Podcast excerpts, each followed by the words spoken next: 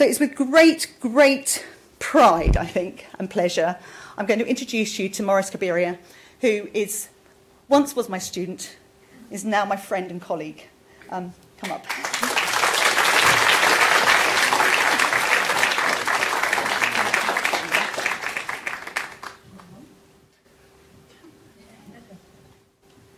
First time I've ever been allowed to do that. Prisoners, you have to be careful, but do free. Okay, the, the floor is yours. I'm going to I'm going to leave that one on, so you might be double sound, but that's fine. Okay.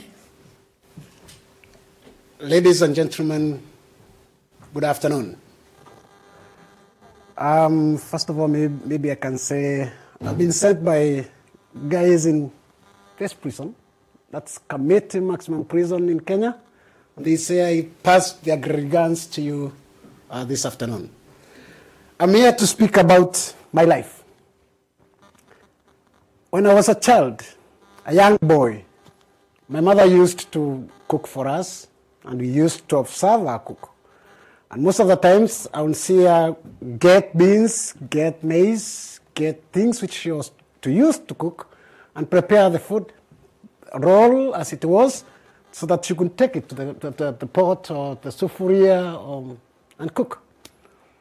And then I, would, I noticed that um, when she was looking at the beans and the, those siblings, she would pick some from which were bad, which to her were not edible, and she would throw them away.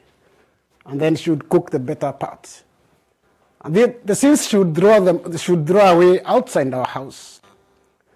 And sometimes when it rained, those seeds would grow. And they would grow to become other seeds. She discarded them and threw them away. And then all of a sudden, they become edible again. They become good products again. So this is what happened to my life. In 1993, I was employed as a police officer in Kenya. And I was very eager to serve the society and to serve it well. I was born a person who wanted always in my life to assist people. I remember when I was a child, I would take away food from home and take to children who were not able to get food in their homes because that was my heart. And my parents were like so too. So when I went to the police force, I thought I was going to um, help the society grow and help people access justice. But then when I went to college, I found a different um, environment because uh, in college, the way we are being trained was not the way I expected to be trained. I also wanted to learn some things about the law. It fascinated me. I, I was fascinated by what I saw about law, and I wanted to learn more about it. But then in college, I was taught some other things. And I grew up with those things which were instilled in me by my instructors. At the time, I didn't realize that they might affect my life. I thought they were training me to become a good officer. And so, um, unfortunately, when still in college, just about five weeks, I took my first bribe. And I was told that's how it is, and that's how we do things here. And it was a normal uh, thing to do to us, and we never thought that it could affect anyone or even us.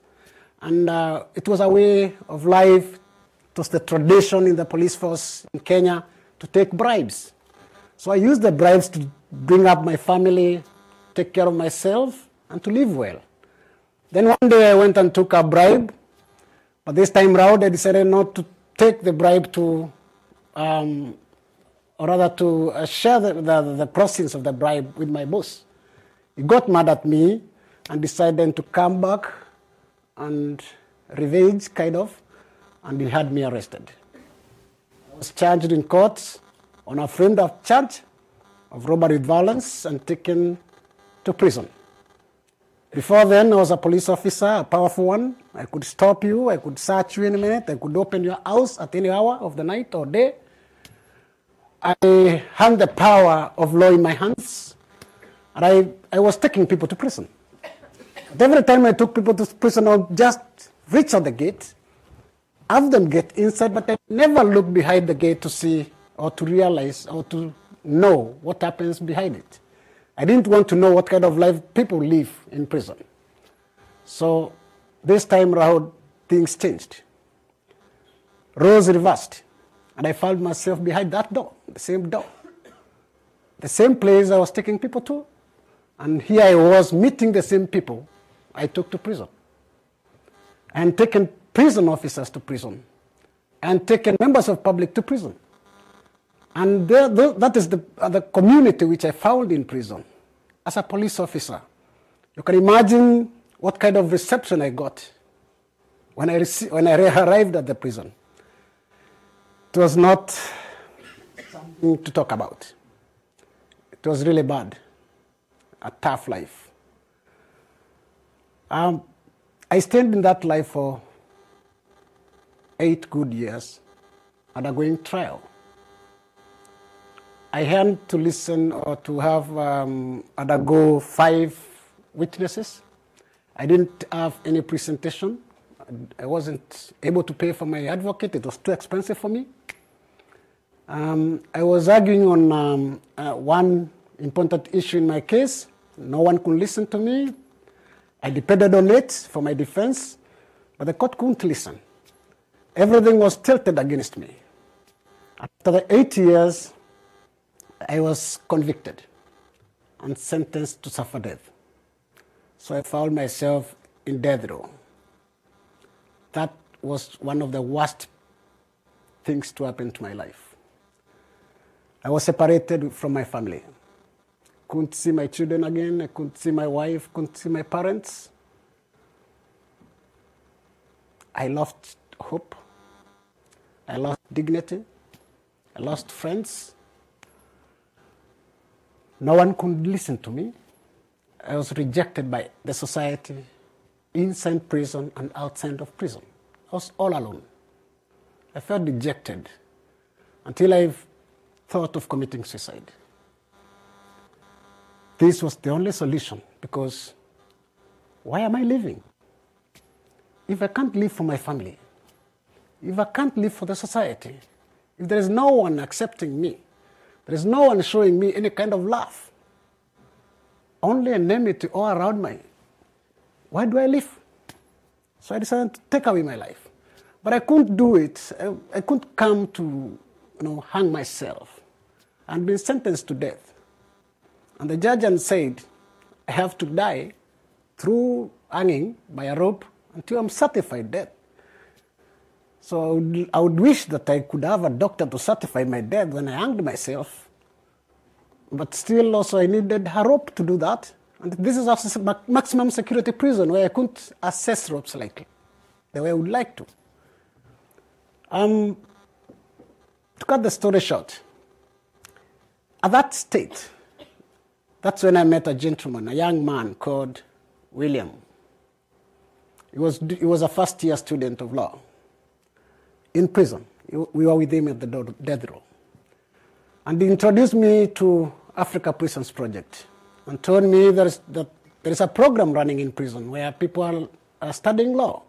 So can't you come instead of wasting your time and wasting yourself?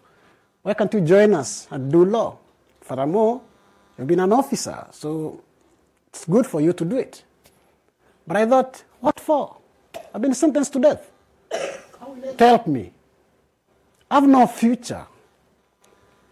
Even if I attain a degree, I become a lawyer, I do whatever I'll do with the law, it won't help me, it won't help my children, it won't help anyone.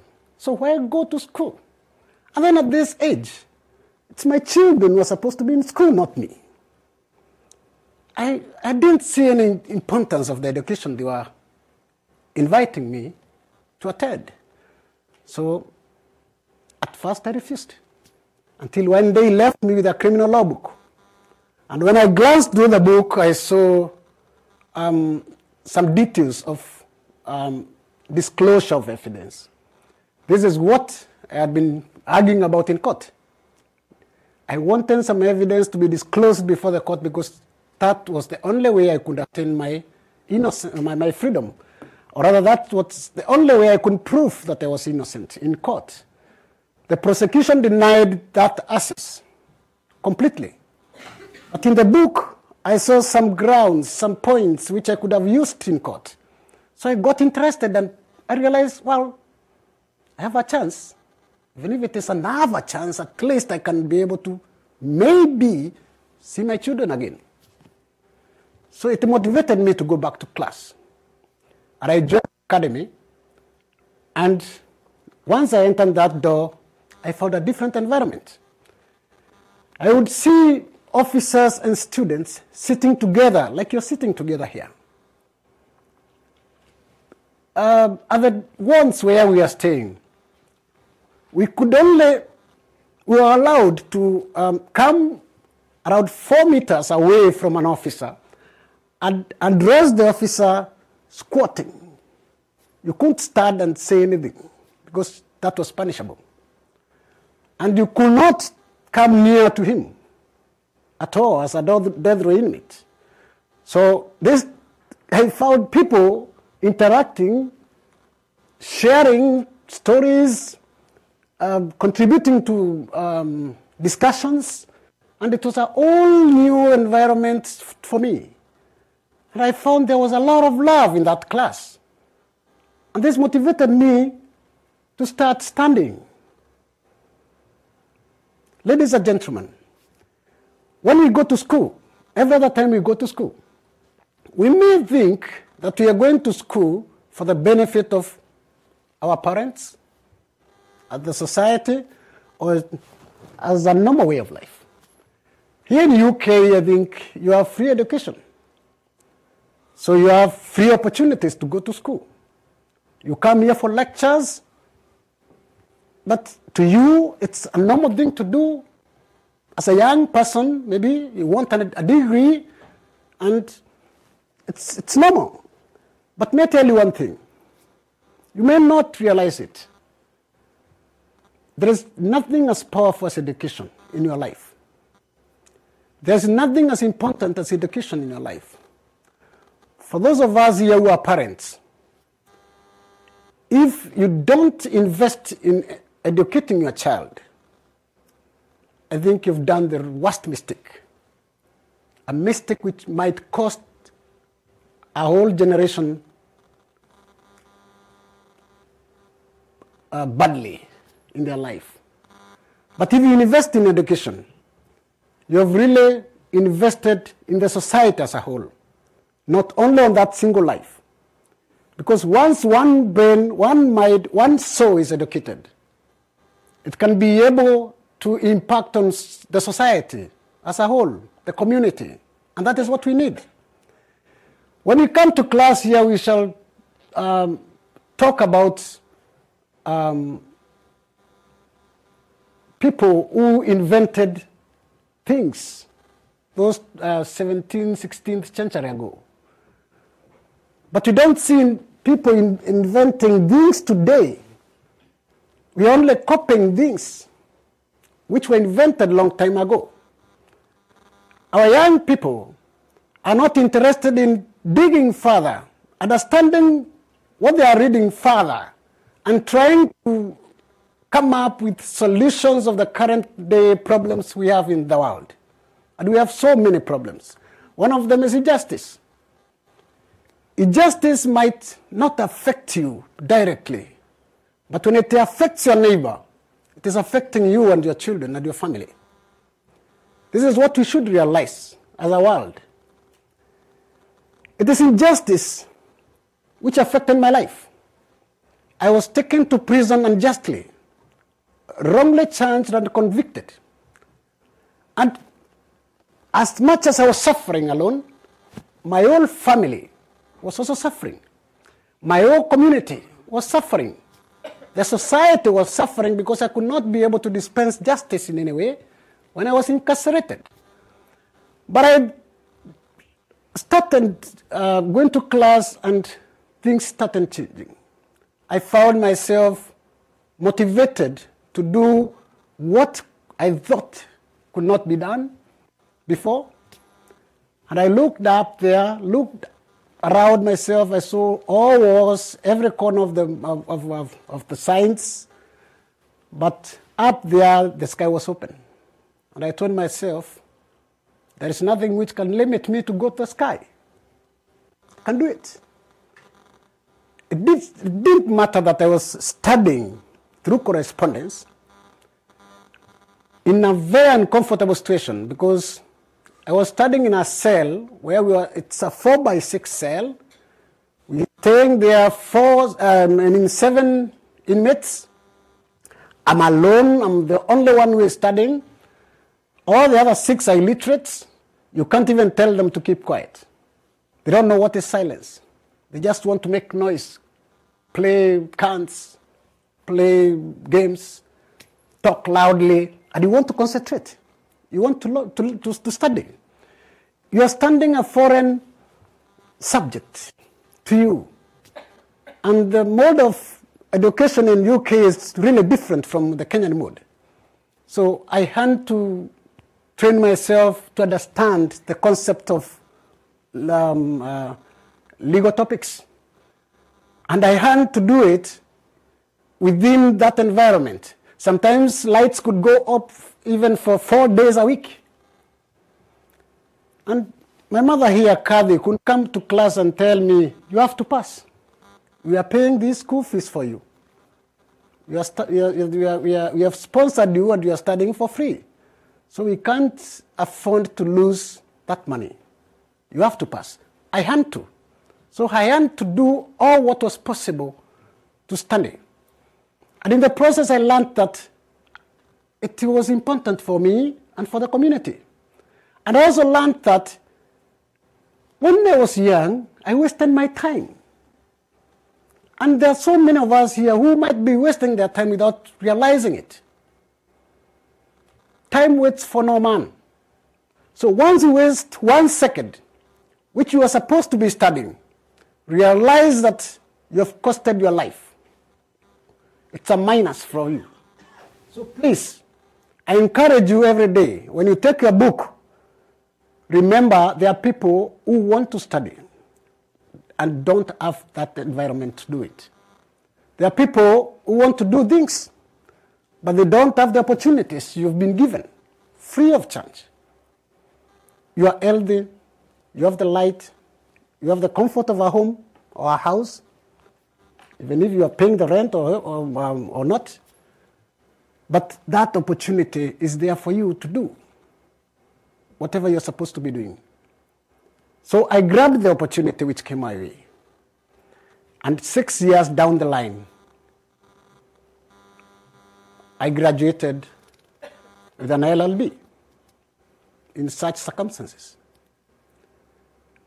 Leave alone graduation.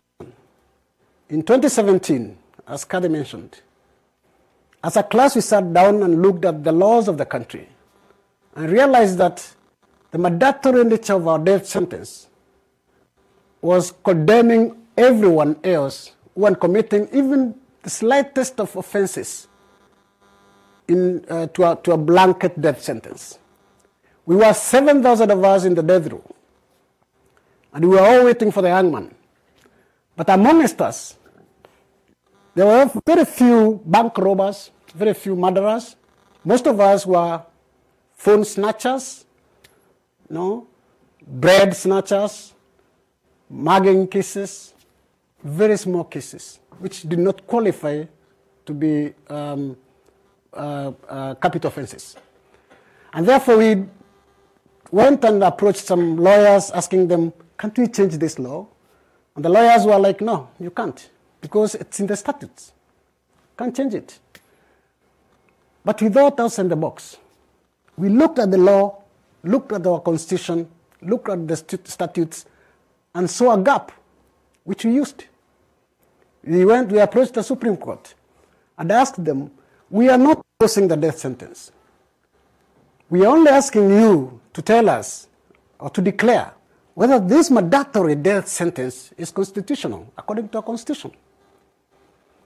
And the Supreme Court went even a, a step further and gave us some pro bono lawyers who were to argue the case on our, on our behalf.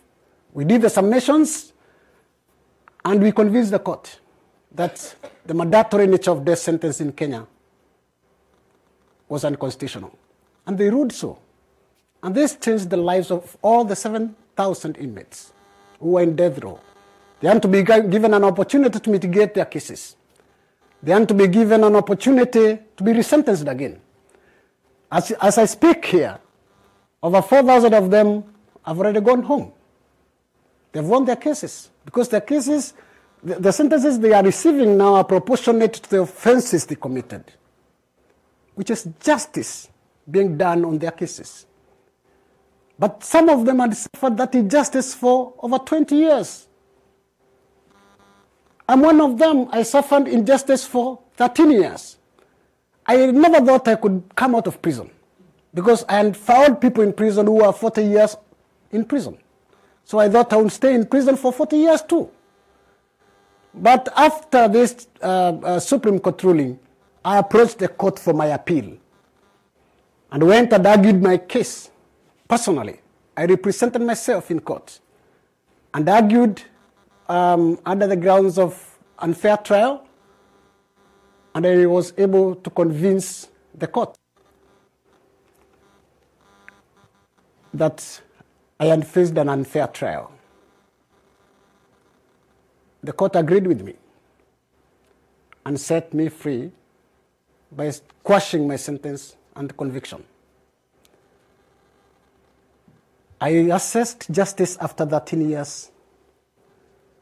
This is the time I was able now to go back to see my children. You can imagine that gap.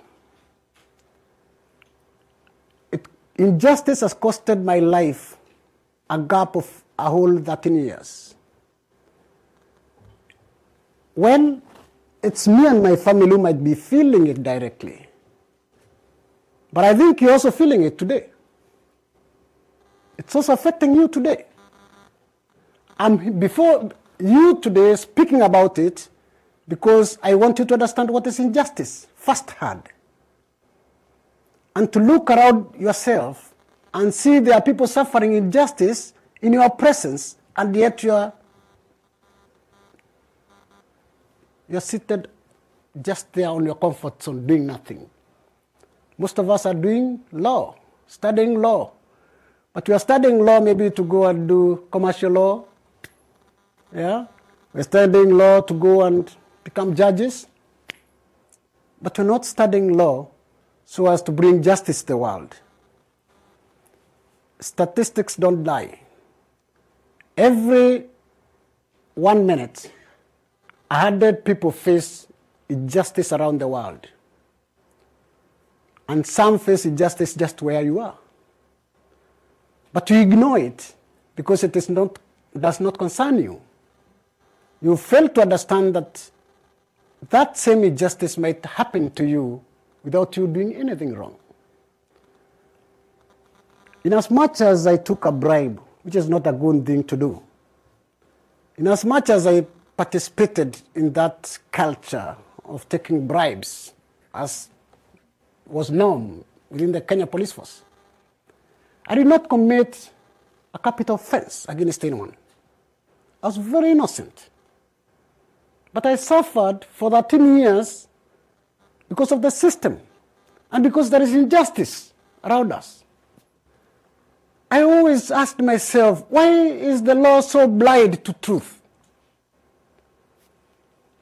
Why can't they understand that I'm innocent.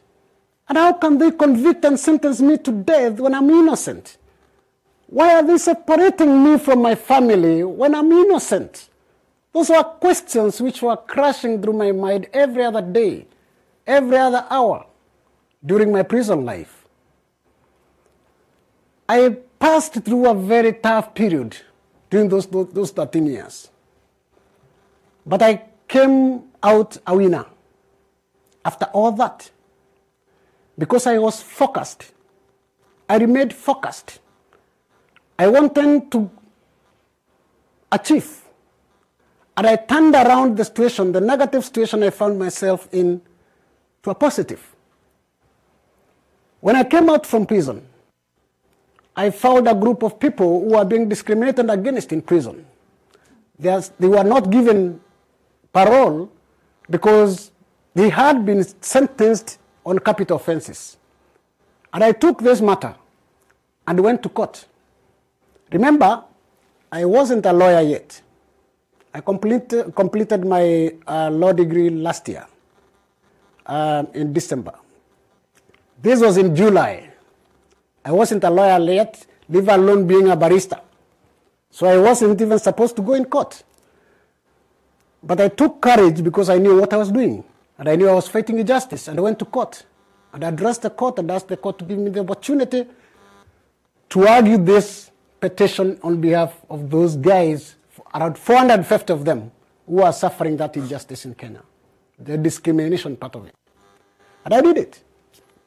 And the court agreed with me that it was injustice and declared a certain section of the law unconstitutional too and allowed the 400 inmates, long serving inmates, to go home.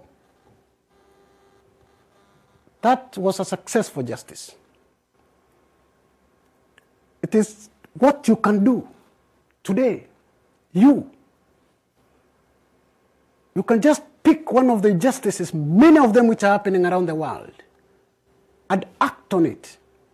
It doesn't matter whether you're qualified or not, it matters that it is an injustice. And you're fighting that injustice. So, anywhere around the world, when you start fighting the, the injustice, people will support you. But if you don't act, no one will care. No one will come up with it. It's upon us, each one of us, especially the lawyers within us, to sight and see where we face injustices in this world so that we can be able to do it. And please remember, failing to go to school, failing to get educated, or coming to class just for the sake of it, because maybe your parent is pu- pushing you to go to school, because maybe you feel, um, well, that's where my girlfriend is or my boyfriend. So I want to make him or her happy. So may I join the class? You are doing yourself a lot of disservice. Ensure that whenever you enter the class, a lecture, a workshop, a seminar, you are going there with a focus. If you don't have the focus, then there is no purpose. There is no need for you getting the education. Maybe you can leave that opportunity to someone else who can be able to help our society. We are living in a globalized world today. It's not about United Kingdom. It's not about Africa. It's not about Kenya.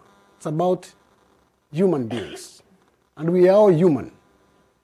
Let's not look at the color, the race, the geographical background of human beings, but let's look at who we are as a human society and let's act on it. I will allow for questions. Thank you. I think we'd just like to.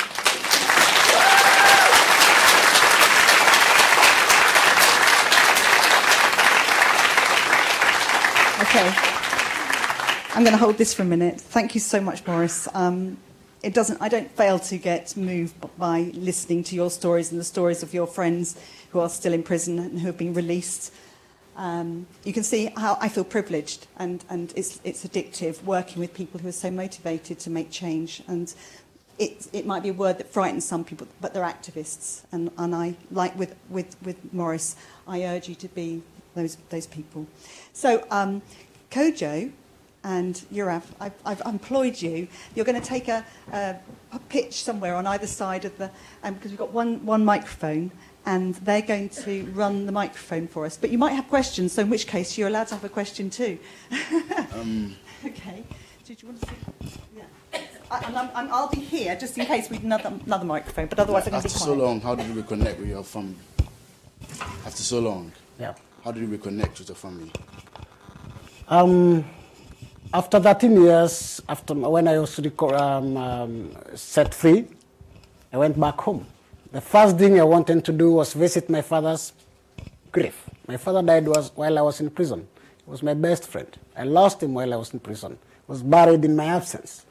I tried through the courts to go for his burial, but I couldn't. So I had to go and see his grave. After that, I wanted to see my children and my wife.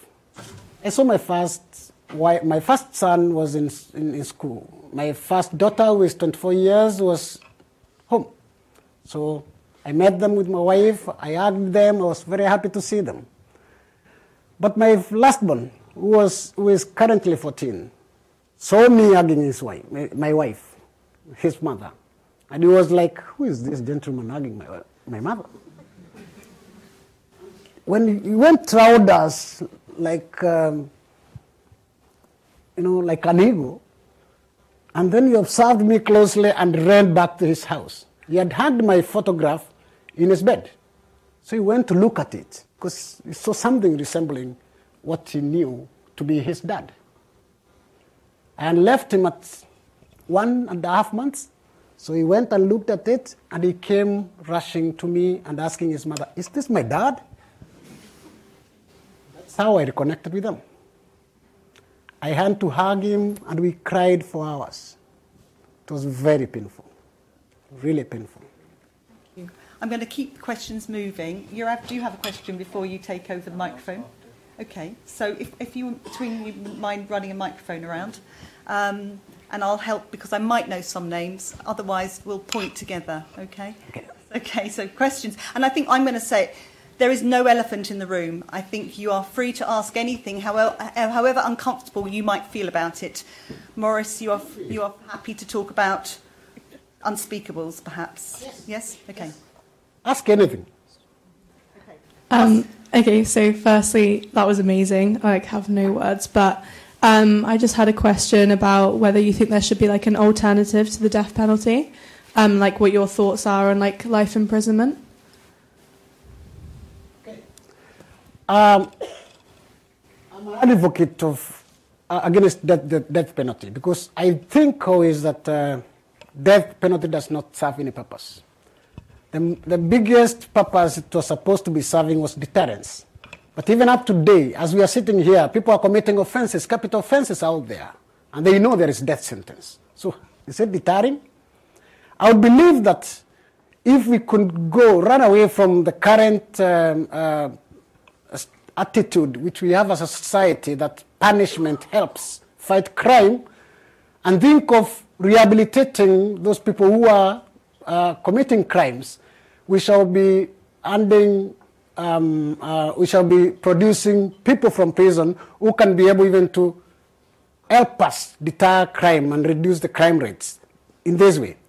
That once someone has committed a crime and is taken to prison, and he finds a rehabilitative course or program in prison and does one and comes out a changed person, that would be an added advantage to the society. Instead of taking someone to prison, sentencing him to die, what does it help? I killed him. I killed his sister. I killed his mother.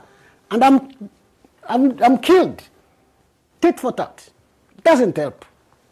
His sister would get up again from the grave. So why do we continue advocating for um, death penalty? I think it is the perception we have as a society that it can help us fight it, fight crime, but it's wrong. The best thing we should do, and even statistics can show this, recidivism is still a problem within our systems in the prison system. Because, I know, it's obvious. I will be arrested today, sentenced for two years, and then, okay, I'll come back and do the crime and get back again, and I'll go out and come back. But if I go to prison for those two years, I find an accommodation for um, rehabilitation. I get some programs which can rehabilitate me and change my mindset from being a criminal to a good person in the society, productive person in the society. That will be important to us as a society. And that way we can be able to fight crime. That's why we are changing the name from Africa Prisons Project to Justice Defenders. Because we want to go out there to the society and try to curtail the number of people who are getting into prison. Not only removing people from prison, but stopping them from going to prison, from committing crime. By trying to introduce rehabilitative programs within the society, not only in prisons. And this might help. Life sentence, too, does not help as much. So I think I would believe that if we have a definite life sentence, like in Kenya, a life sentence means the whole of your life. But if we are trying to introduce laws there so as to, um, uh, to, to, to have a definite sentence such that a 20 year sentence for an offense, a serious offense like terrorism, would be better than a death sentence for a terrorist who will not even change and who will not deter, which will not deter the terrorist from committing terrorism acts. But if we have a terrorist in prison for 10, 20 years, he comes out a reformed person, he might be able even to help us as a society to identify areas which we can tap into to stop radicalism or something like that. Thank you. Thank you. so, shall we keep the questions going? Is that was that Jeremy's? Uh, Jeremy over there. Thank you. Hi Morris, thank you very much for your wonderful talk. I was just wondering if you could explain those photos to us. What's going on? Who are these people? Emotive. Um, where do I start? Okay, here. This is the first photo. This one is in our law class in Kamiti Maximum Prison. Those are all law students um, and tutors. Uh, they were praying for me after my release, after I won my appeal, as I was going home. And the top one is as I got out of prison, having been escorted by uh, my colleagues within the Africa uh, uh, Prisons Project office in Nairobi, and I didn't believe that I was in a free man at this picture. I thought that uh, I was dreaming.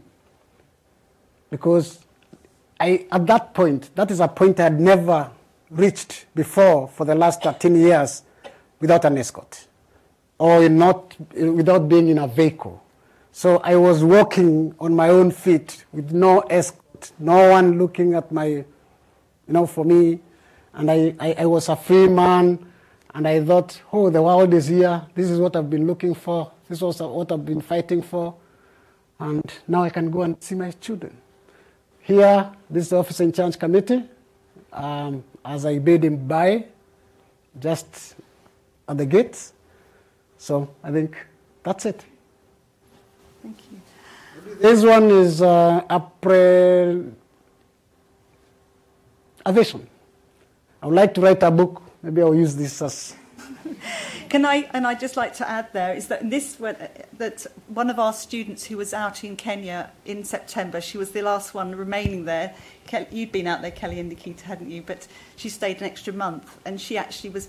Lindsay was part of your release as well, wasn't she? Was part of the team of people who came out to meet you. And the other thing significant, an officer in charge in Kenya is the what we would call a prison governor, the person who is in charge. So there's that, that warmth there, and, and that's something that really you have to see this, this lovely relationship and genuinely wanting it to happen. Should we have another question? I'll let you choose. would, you, would you like to suggest someone? Then next. And we'll, we'll try and keep them shorter so as to get as many, otherwise we're going to run out of time because there will be a lecture going on at, at two o'clock. And how, what, can we, what more can we do to fight systems of corruption to ensure no others end up in the position you are in?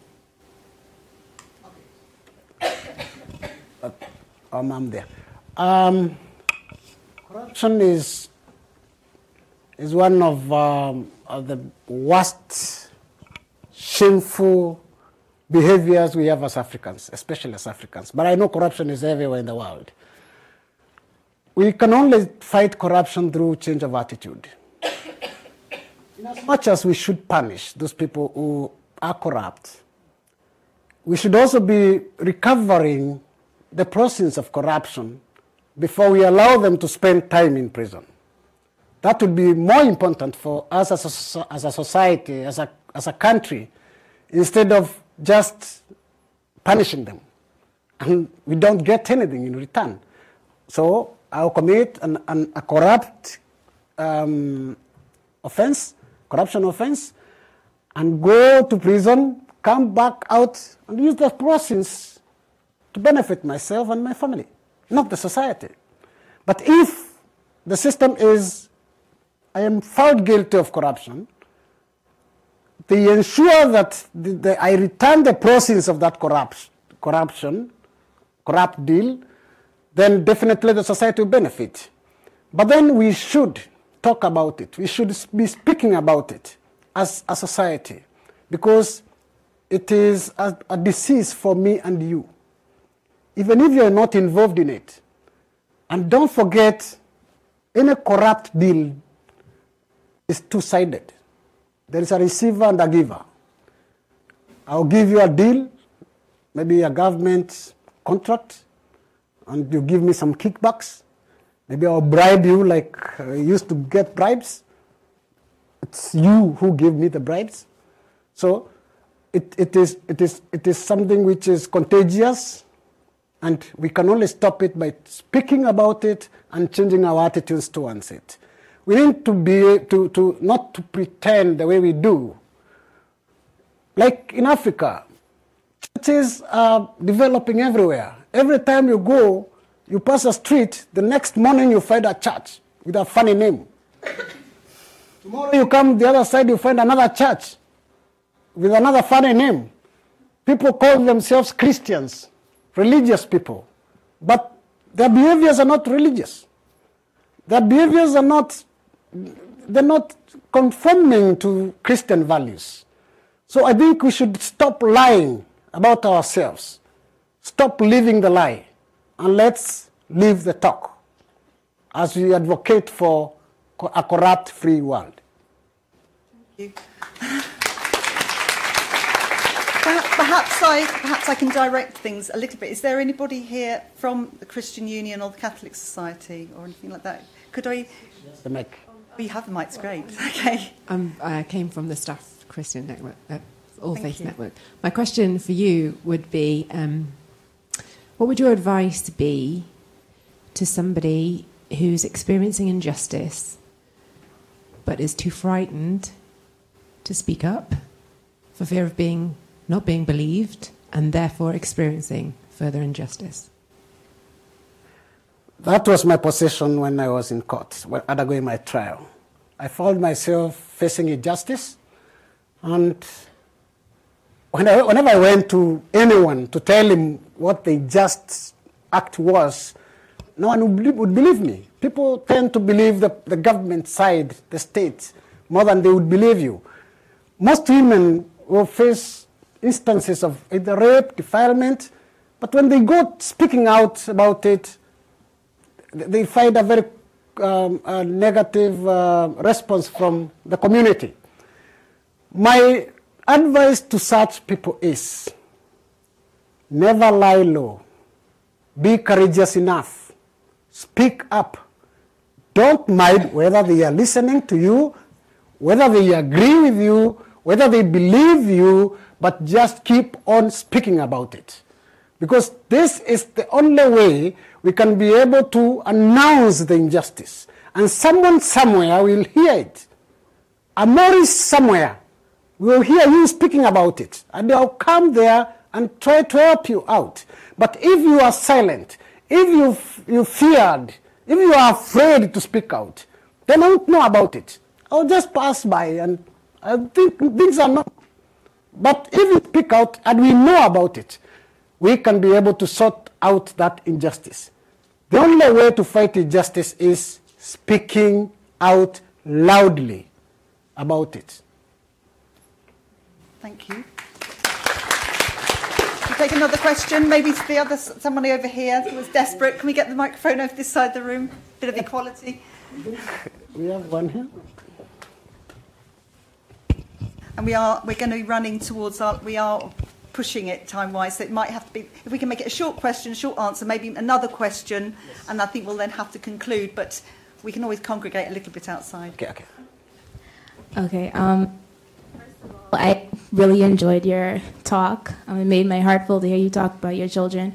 Um, I'm from the Bahamas, and we do have an issue with police corruption, and I believe I can speak for the rest of the Caribbean as well and say that generally that's an issue we face. So, really, my question for you, having been on a force where um, corruption is an issue, how do you think that governments and civilians can work together to combat that issue? Like, what can the governments do from an executive level to try to fight police corruption? i As, as, as citizens, we also have a role to play to stop corruption in, within the police around the world. Because um, generally we, we tend to live with the police force as enemies, as our enemies, instead of knowing that they are our brothers, they are sisters, they are fellow human beings. So what we mean to do is develop new curriculums in police colleges, because that's where the, start, the problem starts. That's where the beginning of corruption in police forces is, in the police services is, all our services. I think the way we are trained in colleges is the problem.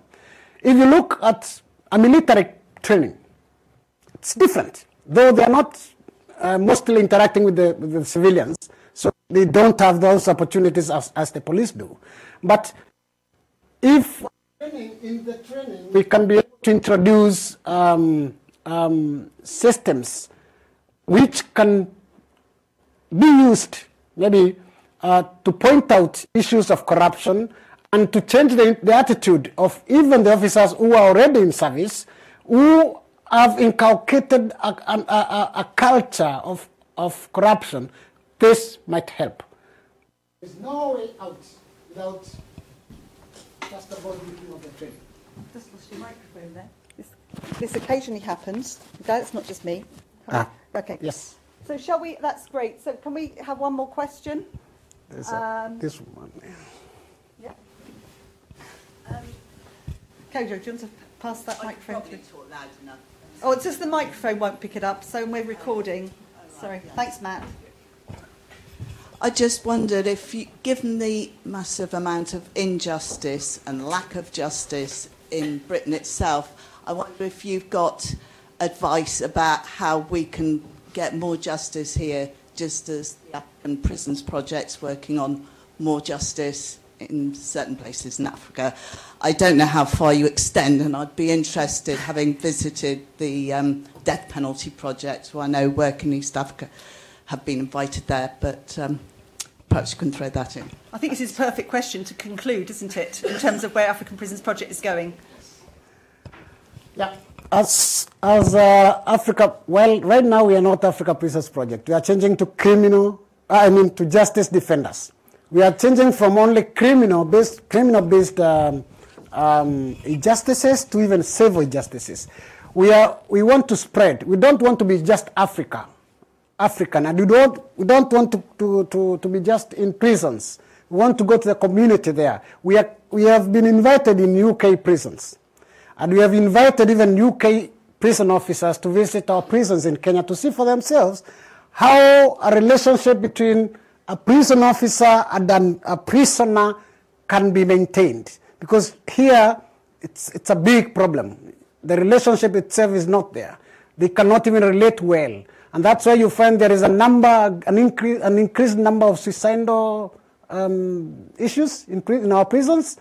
There, is, um, there are riots in prisons because there is no relationship between the prison authorities and the, and the prisoners.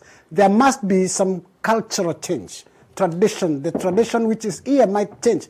And we can only do that by coming in, showing them, maybe you, you may have been our colonialists, but I think Africa has something to teach you too. And if you accept that, if you, you, you, you, you embrace um, coming to Africa, think for yourself, our prison systems, how they are working. I think you can learn a lot from it. Because if we need to change the, this world, if we need to drop the crime rates around the world, we need a system where we can be able to produce reformed, rehabilitated prisoners from prison, and the society to accept them back because we also, we also have a problem with that. We are no, never accepted. When we come from prison, we are marked, and we are marked as criminals, not, not as reformed human beings. So I think we need to change this, and it's, it's a long way, but it can be done. I believe there is nothing impossible. There is no limit to what we can be able to achieve as a society. And, and uh, Justice Defenders is one of the organizations which can really teach you how to believe in yourselves, how to know that there is no limit of what you can do to fight injustice. And injustice is everywhere. It's in our churches, it's in our families, it's in our communities, it's in the laws, it's in the statutes, it's everywhere. Thank you.